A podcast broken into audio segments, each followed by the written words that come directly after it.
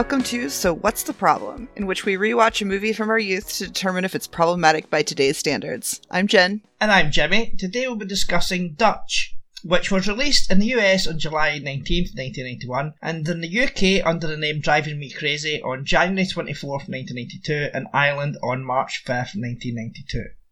It was written by John Hughes and directed by Peter Faiman, who directed Crocodile Dundee, Jen. Yeah, I saw that.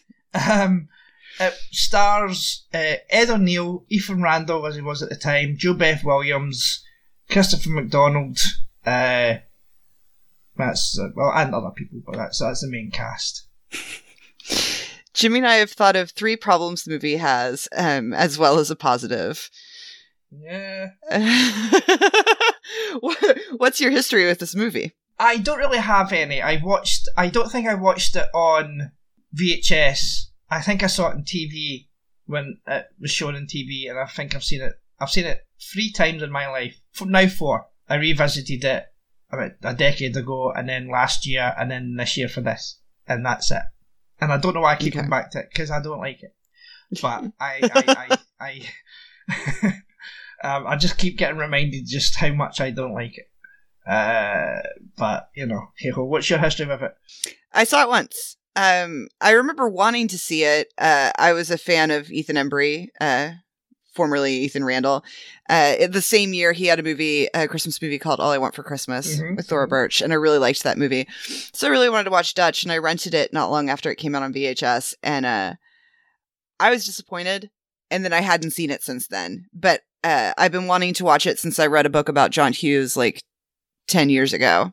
Yeah, uh, All I Want for Christmas is is not great, but I would I have a soft spot for it because I, I, watched it. it. when it was released back in the 90s mm-hmm. um, on VHS, and I've watched it loads of times. And I do sometimes watch it at Christmas, uh, even though nowadays I find it quite boring. but I still would rather watch that movie than this. I it's the first time I ever heard uh, "It's Cold Outside." Right, was all I want for Christmas. Yeah. Okie dokie. Anyway, I had myself a little crush on Ethan Randall, so. Yeah, no, that's fair enough. Okay, so let's just get our, pos- our positives. Let's just get into our positives and end the show. Um, let's just get into our problems. What is your first problem? Uh, my first problem is um, like I have a problem, but it comes with a rant. That's not one. It that's a little separated. I don't know. Um, yeah. so my problem, my first problem is Dutch, the, like the, the person, mm-hmm. the fact that he's so mean. Mm-hmm. And part of this problem for me is John Hughes. Mm-hmm. Uh, it's very obvious watching this movie that he's just trying to do planes, trains, and automobiles again. Yeah. And Steve Martin is a dick in that movie. Yeah. Um, but he's a dick dealing with a, an adult who is annoying. Yes. So we can kind of forgive him that a little. In this movie, Dutch is dealing with a child. Yes, he's an annoying child, but he is a child. So there, it's hard to have sympathy for Dutch considering how he is treating this child. Um, starting with like just shoving underwear in his mouth and tying him up. Like mm. that's not, and he, here's, here's my problem with John Hughes. this is like the reason I wanted to watch this movie mm-hmm. is that so John Hughes at this point had been very successful. I believe Home Alone had come out the year before. Yeah. And obviously he had all of his 80s movies. So they make this movie. He's a producer on this movie. He talks to Ed O'Neill every day. They like they become close fr- like Ed O'Neill thinks he has a new friend for life, mm-hmm. right? Mm-hmm. This movie comes out, it doesn't do well. He never speaks to Ed O'Neill or the director again. Broke Ed O'Neill's heart, which Ed O'Neill seems like a very nice guy from yeah. everything I've seen and heard. Mm-hmm. And he just ditched him because this wasn't a success. But the thing is, I don't, I don't think it's badly directed, and I think the acting is very good. I think Ed O'Neill is very good. I think Ethan Embry is very good. Um, the problem is the writing of the character of Dutch. That is, in my opinion, this movie's main problem. Who wrote it? Who wrote it? Oh, was it John Hughes, who was a dick to everyone when it wasn't successful? Yeah, the, the writing is a problem in this movie the, it, it all boils down to it being a very badly written movie. And it's John Hughes's fault, and he blamed everyone else. And there are other stories, like when he realized Anthony Michael Hall and Molly Ringwald didn't want to be in every single movie he wrote for them. He, you know, kind of cut them off. Yeah. But John Hughes, he was a talented man. He wrote some great movies, and even his worst movies have moments. Mhm. But it, it sounds like he was a very bitter and petty man. No, absolutely. The, the the problem with this movie is the script. It absolutely is. This seems like one of those um, scripts that John Hughes um, wrote and then didn't get made. Do you know what I mean? You, know, Mhm. you hear the stories of him having like hundreds of scripts just lying Yeah. around that he didn't get produced. This seems like one of them. It should never have been made because, and it's just got into my first problem.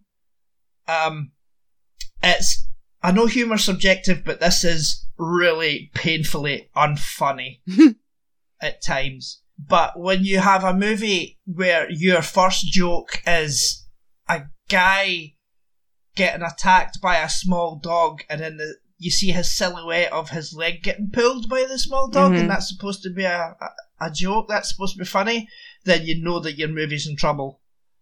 It's it's very very badly written. There's like there's one good line right that I well one like line that I liked, and it's when um the girlfriend says uh, there's only one thing he has that I want, and Dutch says, "What would you do if a set of tiny little genitals?" That's a funny line. The rest, not so much. It is very poorly written, and um, but the cast. I mean, the cast tried their best. Ed O'Neill's very good in this movie. He is, but his character's an absolute douche. And Yeah. it's like John Hughes seems to like this kind of character, right? Where it's you he can be the absolute worst, but John Hughes still wants you to like him. Mm-hmm. And while I do like Dutch to a degree, when he's being nice to his girlfriend, he's a really nice guy and he seems Mhm. like a really good bloke. But then he proceeds to kidnap a child, Mm-hmm. tie him up, uh, and then proceed to abuse this child throughout the movie, including the very end where he shoots him in the balls. and it's like, uh, what is it, a, a pellet gun, BB gun, something like that. mm-hmm. That because it's like, yeah, everybody's learned a lesson, everything's good. Um, Dutch is probably going to go to prison because he put a dent in that the guy's head. Very funny, hilarious, whatever. But then he has John Hughes has to cap it off with shooting a child in the bollocks because Mhm. he thinks that's funny. And Dutch has learned nothing. Mm-hmm. Dutch might be a good person to the girlfriend, but he hasn't learned not to abuse this child. He, I mean, he's gained affection for the child, but but yeah, the problem is that he. You can have this character be tough without having him be a complete dick. It's like John Hughes doesn't know where to draw the line. Exactly. and it's very frustrating. It's also he's you know he's thinking about the success of planes, trains, and automobiles. I don't know when this was filmed, but with Home Alone, it's like there's so much violence towards the robbers, Mhm. but like you can't do it with this kind of pairing. You just can't. Like No. the the kid can can injure the the adult. The adult cannot be constantly injuring the kid. Um it's maybe if the kid was a few years older, maybe if he was like late teens or something, Yeah. but it it doesn't like Ethan Embry looks so little in this movie. does. It does not it it just doesn't work and it sucks because I think that there is a lot of good here.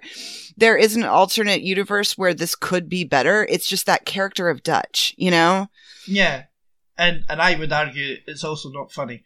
But there is some I mean, I laughed a little, but yeah, it's Yeah. It's not his strongest um outing as a comedy writer. mm-mm. You know, there is some really like dumb, stupid, juvenile, uh, silly shite in this movie. But, well, and sorry, and then oh sorry, and then they top it off with again homeless people. Yay! yeah, well, at least he helped those homeless people. Yeah. Absolutely, But absolutely. yeah, this is a movie that you watch and you just have to wonder, like, was John Hughes just writing too much? he was. Like, you know, I, I, look, I want to see those scripts he he left behind more than anyone else. I would love it if they would publish those scripts, if not Mhm. make some of them. However, he had so many movies coming out, and if you consider all these like unpublished scripts, which I'm sure most of them were written after he left the business, but I'm sure many of them were. I'm sure he wrote a ton of unpublished um scripts before that. Maybe he's just writing too much. Like, for all we know, this movie was written very quickly Like all of his movies. it makes me wonder how much thought was actually given to so many of these movies. And I and I'm gonna guess if, if it's something he didn't direct, that maybe not as much thought was given to it. Because if you're directing it, I assume you have to give a lot more thought. Mhm. Um, and he didn't want to direct it, I guess, because he already did Planes, Trains, and Automobiles. Is that correct? Um, I don't know if that's the reason why he didn't do it, but I, I was he not? I saw doing- something like that. Yeah, maybe. But he was probably working on Curly Sue at this time. Did he not direct. Curly mm-hmm. Sue? I think Or so. someone else direct Curly Sue? Because Curly Sue was around this time as well. And Curly Sue was also a bomb. Yeah, yeah. I don't know if I'd like to revisit Curly Sue. Yeah, he did Curly Sue. Yeah, He directed that. James James Belushi's Curly Sue. Okay, I was right. Yeah, he directed Planes, Trains, and Automobiles. So Yeah, no, he did Which direct that. Yeah, yeah. I thought that. I was thought thinking it was go on. Thinking it was. Oh, I was thinking it was earlier in the 90s, and I'm looking at it, and it's like, it's only four years before that. What is he No. thinking? Yeah, that's true. I just, yeah. But is that the reason why he didn't want to direct this? Is because he'd I already done it? I Yeah, I saw that somewhere. Okay, I saw that somewhere. Yeah. Right. So, what's your second problem? Uh, the racy cards. Yeah, uh, it's part of my third problem, but I'll, I'll leave it to the third problem. But yeah, I, it, being like, because at this point I'm nine, right? Like maybe I'm 10 when I finally see this movie. Mhm. One thing as a woman that I hated about growing up with these 80s and, and early 90s movies is that there were often unnecessary boobs Mhm. Uh, there. I remember watching the Dragnet movie, um, which is funny. I bring it up because these two guys were on the Dragnet reboot. TV show. Yeah. Um, but the I remember watching the Dragnet movie, and there's this scene in a strip club, and it just that kind of shit always made me feel really uncomfortable as a kid. Mhm. Um, like I. I was very aware it was sending a bad message, and it just it made me so uncomfortable, especially since like I might be watching these movies with my parents or whatever. There's no need for it. There's no need for boobs in like every movie in this era. Mhm. And it drove me crazy. Like I was a kid who watched the original Dragnet um in reruns and I was I remember being so excited to watch that movie. And first of all, I didn't understand it was going to be a comedy, which is like not the tone of the show. Yeah, But then seeing seeing strippers, it freaked me out. And this I, this the thing with these cards, that was something that I know bothered me when I was a kid. And I just don't understand like God, how like perverted and horny were all the guys running Hollywood at this point that like they always have to have boobs in a movie. I know. Even if it's just on playing cards. Yeah, it I can't I hate it. Well, look at Twins. Twins had. um He was looking at a Playboy magazine. Yep. Like as a kid, I was very aware of Playboy from just I mean, I from many places, but like especially from like supposed family films and stuff. And a kid today watching those kinds of movies, um, but the the like the family films produced now, they're not talking about porn. no. You know, they're not talking about that stuff there. And there's a um a Playboy magazine in Home Alone, of course. hmm um, and Buzzy's um, chest of things. Um, yeah. So what you what you feel towards the Dragnet movie being a comedy, right? hmm That's that's how I felt about the Starsky and Hutch movie with Ben Stiller and Owen Wilson. Hmm because I loved Starsky and Hutch growing up, and it was gritty and you know had action and and then they made this comedy movie about it. Hmm and that really pissed me off. I don't like I don't like that movie for that purpose. I I don't I don't have a problem with it now. I do like some movies like that. Um, I although a lot of times I haven't seen the original show. Like I never watched Twenty One Jump Street. yeah. Um, but I do love the movies. But um, the problem was is how young I was. Mhm. like I I didn't understand that, what was going to happen when I watched this Dragnet movie. But it's funny because I've only seen the Starsky and Hutch movie. I've never seen the show. Oh, the show's great. Um, but the the um, the thing with 21 Jump, Jump Street is that making it a comedy is kind of apt because of how silly the premise is Mhm. and how um sort of goofy the original 21 Drum, 21 Jump Street was. But Starsky and Hutch was a, a gritty, um, you know, cop TV show procedural. There's an episode of one of the cops. It's the entire episode is him. He's been dosed with drugs, uh, while undercover, and he's trying to recover from, you know, from being high. And that's it's not played for laughs. It's it's a very very special episode of Starsky and Hutch. Um, but uh, so the Starsky and Hutch movie annoyed me for that because that's not that's not what Starsky and Hutch is to me. So, but yeah. Anyway, going back to your point. Um, yeah, boobs. So let's just let's just go into my third problem. I'll switch my problems round because it sort of goes on to this, right? What Okay. you were saying about the cards. The two protagonists in this movie bond over the kid being horny for a sex worker Yeah. and also the way he is sort of proud of the kid looking at the looking at the the cards and stuff it's like Mhm. What are you saying john hughes? That i don't know what he's saying actually. It just seems a bit weird that these two bond over something like that. Yeah. um because he admits that he was horny. The kid is what 12 and yeah. he admits he was horny because this um this girl who who she was in something. Who was what was she in? The two the two sex workers one of them was in One of them's a voice actor. I know that. yeah. E.G. Daly is the blonde one she's uh, Tommy from Rugrats Yeah. Yeah. Yeah. Buttercup from uh, Powerpuff Girls but the other Yeah, and I recognized her immediately. I knew exactly who she was. The Yeah. other one, the biggest credit I really saw for her, Kate and Allie yeah, it was Kate and Allie, yeah she was one of the daughters in Kate and Allie I remember that yeah and I did watch that. Hmm. Yeah Um, I also didn't realize until just a minute ago when I was looking at IMDb that uh, I thought I recognized the homeless woman, and it was Rose from Lost. Yeah, exactly. That's I wrote that down. Yeah, yeah, and she's great. she's doesn't- great. I, She doesn't do much in this, but she's great. I mean, I think the third act is the best act of the movie. Um, that's when it gets it gets a little less mean. I mean, obviously, I don't love the ending of him shooting him, Hmm. but like the stuff at the homeless shelter and stuff like that, and the stuff when they get home, um, I do, I do really like that. Like, I, they in the end, it's like they got to a good lesson, but the journey there was not ideal. But did they though? I mean, the kid did. Yeah.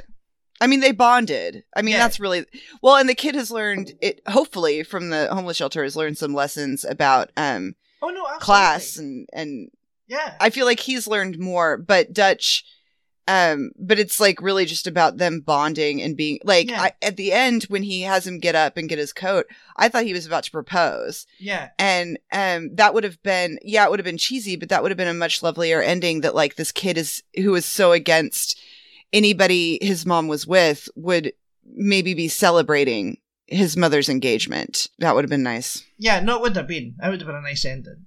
Um, but then, but then you need a comedy ending, don't you? Uh, um, apart from planes, trains, and automobiles, actually, you don't need one there. See, John Mhm. Hughes, um, you can have a nice ending. Dutch doesn't learn a thing. Dutch, Dutch bonds with the child, but still thinks um, violence is the answer to everything. And and what's his girlfriend going to say about that? I know, Like she's laughing that he he pointed the gun at him. but she thought. I mean, she, for all she knew, it was a real gun. She looked fucking petrified. Yeah. You know what I mean? She nearly shat herself when he brought that gun out. It's like, um, oh, I don't know. I, uh, it just it just bothers me that it ends that way. It bothers me that, I mean, you know, you know what I'm like, right? Mhm. I think that if someone's an arsehole, they should get their comeuppance, right?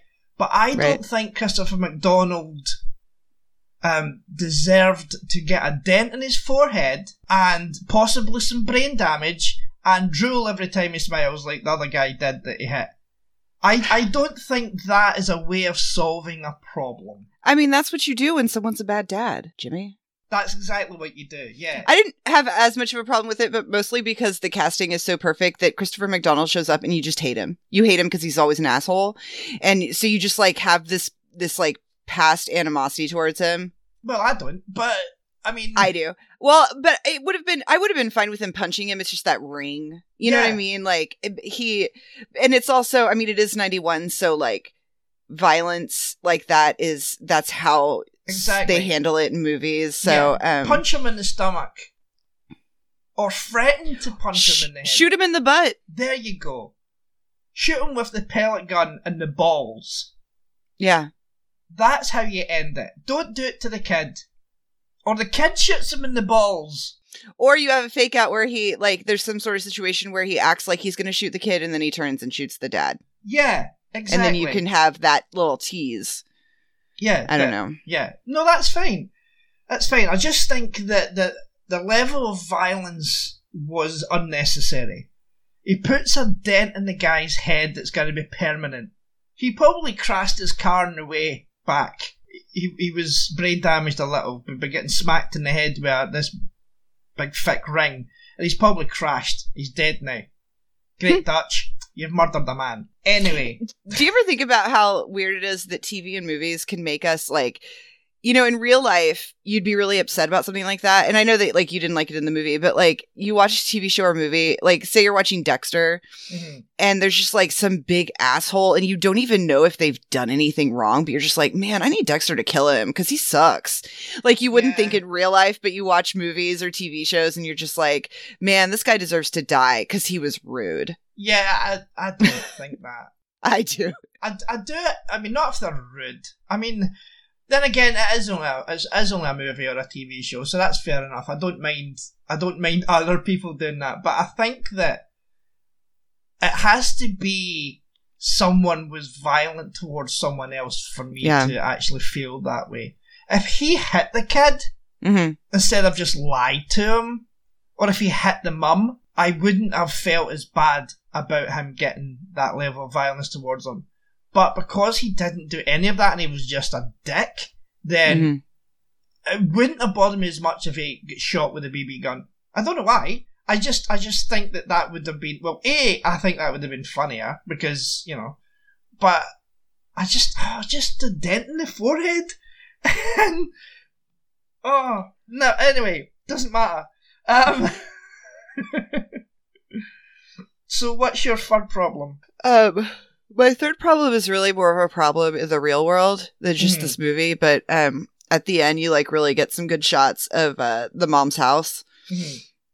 Rich people have ridiculous houses. Like that house is massive, and it must just be her there most of the time. Maybe she has like a maid or something living with her, but like, well, that lady's there. That lady's yeah, yeah, yeah. But I'm just saying, even even if there are five people living there, that house is way too big. And I will Mhm. tell you what, I am sick of it because that shit's true. Yesterday we went to to the museum, big art museum in town, and uh, it's in this really nice neighborhood. And every time we go through it, my husband's just like, "These houses are disgusting." like they are so huge, and you know that there's probably like two to four people that live in most of them, and there's no need for houses that big Mhm. There would have to be a lot of people living there for a house to need to be that big and it's gross. But i just i saw that house and it just made me really angry because it's like when you get divorced yeah you know she should get all of that a- bunch of that asshole stuff right? Yeah. but then it's also like she's it's almost like there's an air of like her being more low class or whatever and she's got this massive house i don't know i just it just bothered me and it bothers me more in real life yeah. No, that house is far too big. it's kind of like how jeff bezos has a yacht that's like that also has a yacht on it or something like that yeah.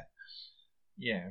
it rich people are ridiculous and i hate them I mean, and we should we should eat them it's not. It's not her house though. It's the dad's house. Um, still still No, I know. I know. No, I- I know. But she's only staying there because she. I assume she didn't have anywhere else to go, and after they split up, he let her have the house because he's probably got hundreds of them. He doesn't give a fuck. yeah So Um, oh, that was our first F bomb of the podcast. There you go. Uh, it took me nearly half an hour to say fuck.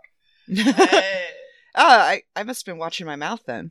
yeah, you have been. That's weird.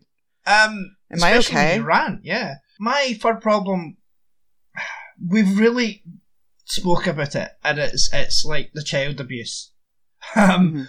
but I also think that I get that Doyle's supposed to be a little dick, right? He's Mhm. supposed to be unlikable to begin with. But I think John Hughes writes him a bit too over the top. It's like every single thing that comes out his mouth is, you know, terrible. And it's and it's the way that Doyle is written. I don't, I don't mind the way he's played. I like Ethan Randall, stroke Embry. It's just the way he's written is a bit too over the top. See, I don't mind it. I kind of like what a little asshole he is, but I wish there were just a couple more moments of him looking like maybe he's having fun catching himself and fixing yeah, his exactly. face. Yeah, yeah, like. I think I think we need more of that because it's really like it's obviously this like act he's putting up, this thing he's doing because he's so miserable about, you know, his parents Right. and his dad not being there and everything. But if you don't show that kind of like kind of cracks in that every once in a while, Yeah. he just looks like an asshole instead of a kid who's just like going through some shit. yeah. er, Let me rephrase my problem then. Okay. I think John Hughes writes too many instances of him being a dick. Okay, I Do you- gotcha. do you know what I mean? Yeah, yeah, yeah. like the scene with the kid at the beginning with him and, and the phone call. hmm It's like three minutes of him being an absolute douchebag when two minutes would have done. Do you know Yeah, what I mean? yeah. It's, it's, there's just too much of it for me. Like, say he has 50 lines and all of them are him being a douche when 35 lines of him being a douche would have been enough. That's, that's Mhm. my problem. Okay, I gotcha. Right. So, blah blah blah blah blah. Yeah. okay. Uh, so, what is your your positive? I mean, I said it before, but the acting. I think Mhm. Ed O'Neill is really good in it. And especially this comes at a time when you're used to him as Al Bundy. Yeah. And this is such a different tone for him.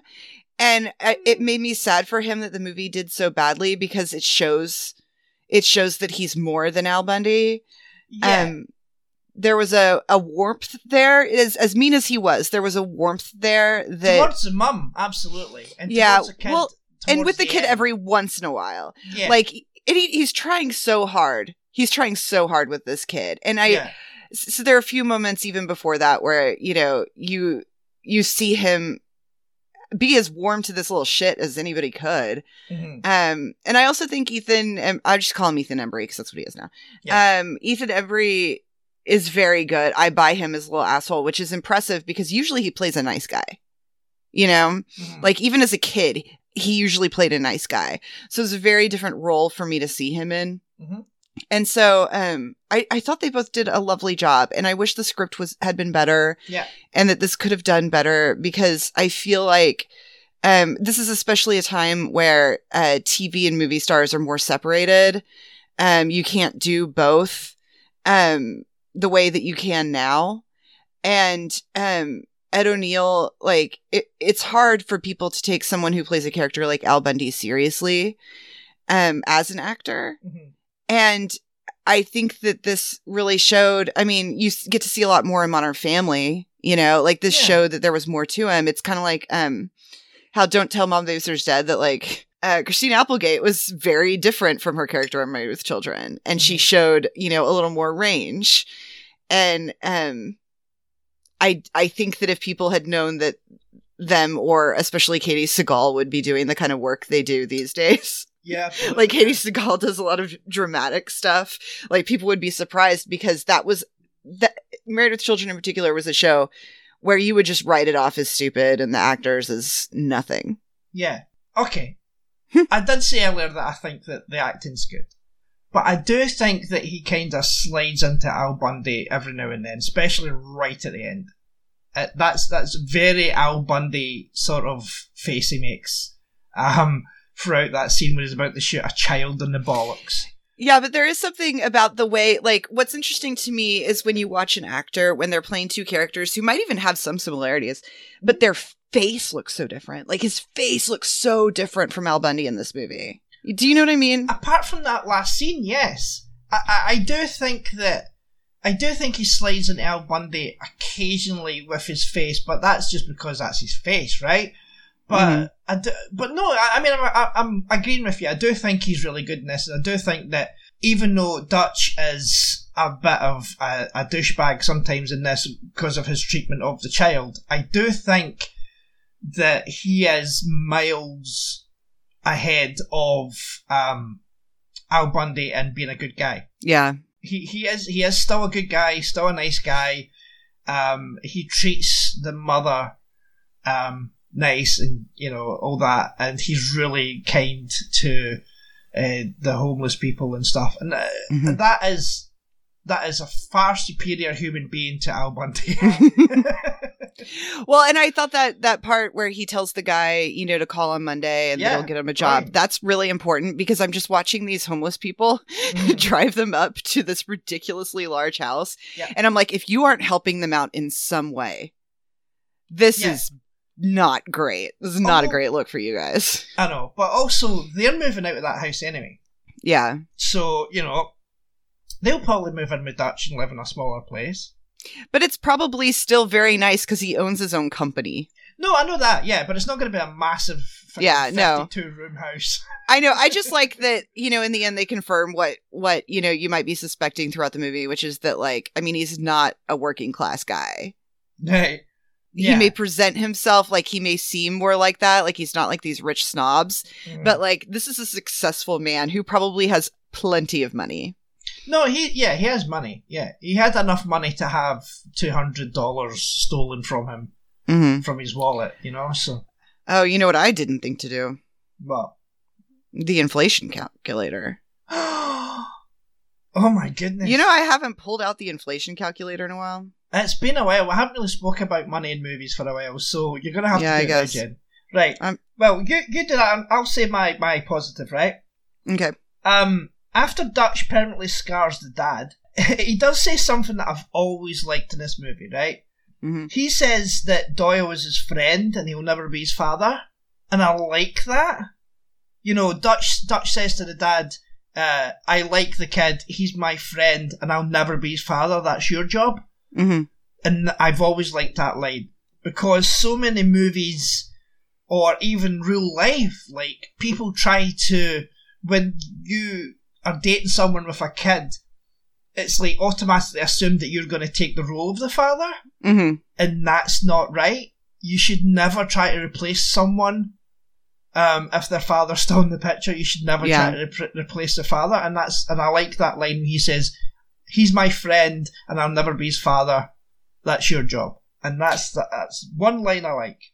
hmm Well, because I also wonder how many people, um, how many men or women, because women can be shitty too, but Yeah. how many how many men um who already have trouble having a good relationship with their kid kind of give up because they're like, oh, they have this stepfather, they have someone there, Mhm. and so it's a good message because it's like I'm not trying to replace you, but also you can't replace me with you, or you can't replace you with me Yeah, yeah, yeah, yeah. um because that's i've seen that a lot with people i know um that like once there's a new guy there the father doesn't try as hard hmm um or they they try but then they become bitter that because they're not around as much they don't have the same relationship Yeah, my dad tried his very best. Um, when he left me, he left me and my mum when I was a baby. But he was always part of my life. Um, and at one point even lived across the road from me. Uh, and it was just the way it worked out. Um, Mhm. when my mum met my my sister's dad, um, when I was how was I thirteen, there was there was always this sort of he was trying to be maybe not a- maybe not a dad, but like a big brother type thing. But he was always trying to sort of force himself into my life and situations. Um, and my but my dad was still there. Uh, I didn't see him as much. Um, but you know, he would take me to London and trips and stuff, and uh, but he was still, you know, he'd be my he'd be my dad. Uh, so I just don't like I don't like this idea that people when you you have a relationship with someone has a child that it's I don't know if it's society that thinks it or if it's just like ingrained in your brain that you have to try and replace the dad or be a father figure. Just Mhm. be their friend, yeah. you know. Uh, Or be a father figure without trying to be the father. yes, absolutely. But I think friend is the best way to go about it. Yeah. like a good, strong friend who Mhm. may have fatherly tendencies, but just don't try to be the dad. Uh, by the way, that two hundred dollars would be Yeah. three hundred and eighty-one dollars and twenty-three cents now. Right. So that's that's a lot to have in your wallet. well, especially now, it's a big deal because people don't usually carry cash anymore. Yeah, true. Um, but I mean, he had more money because he paid for things before that. so- Yeah, and he bought all those fucking fireworks. yeah.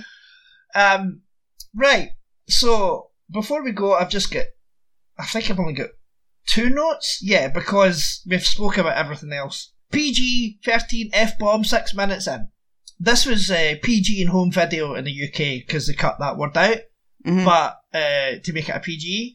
But it was a twelve in the cinema back in the early nineties. We we only started getting twelve certificates in eighty nine, right?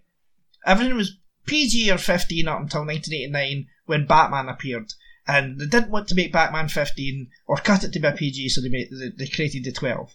But in home video, it would have still been a 15 because we didn't have 12 certificates on home video. It was only in cinemas. Oh, that's weird. Very strange.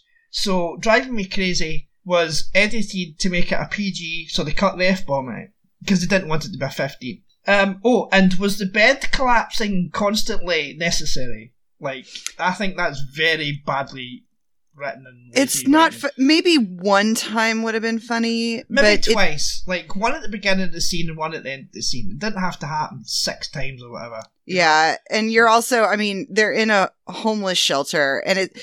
It's not so funny to think about them disturbing the sleep hmm of the people around them. I know. I know. That comedy just doesn't really work for me. No. Um, and finally, I found another one. Um, the music playing when the mother, when mother and son are reunited, is a bit over the top. Um, it's a lovely moment, and I really liked it.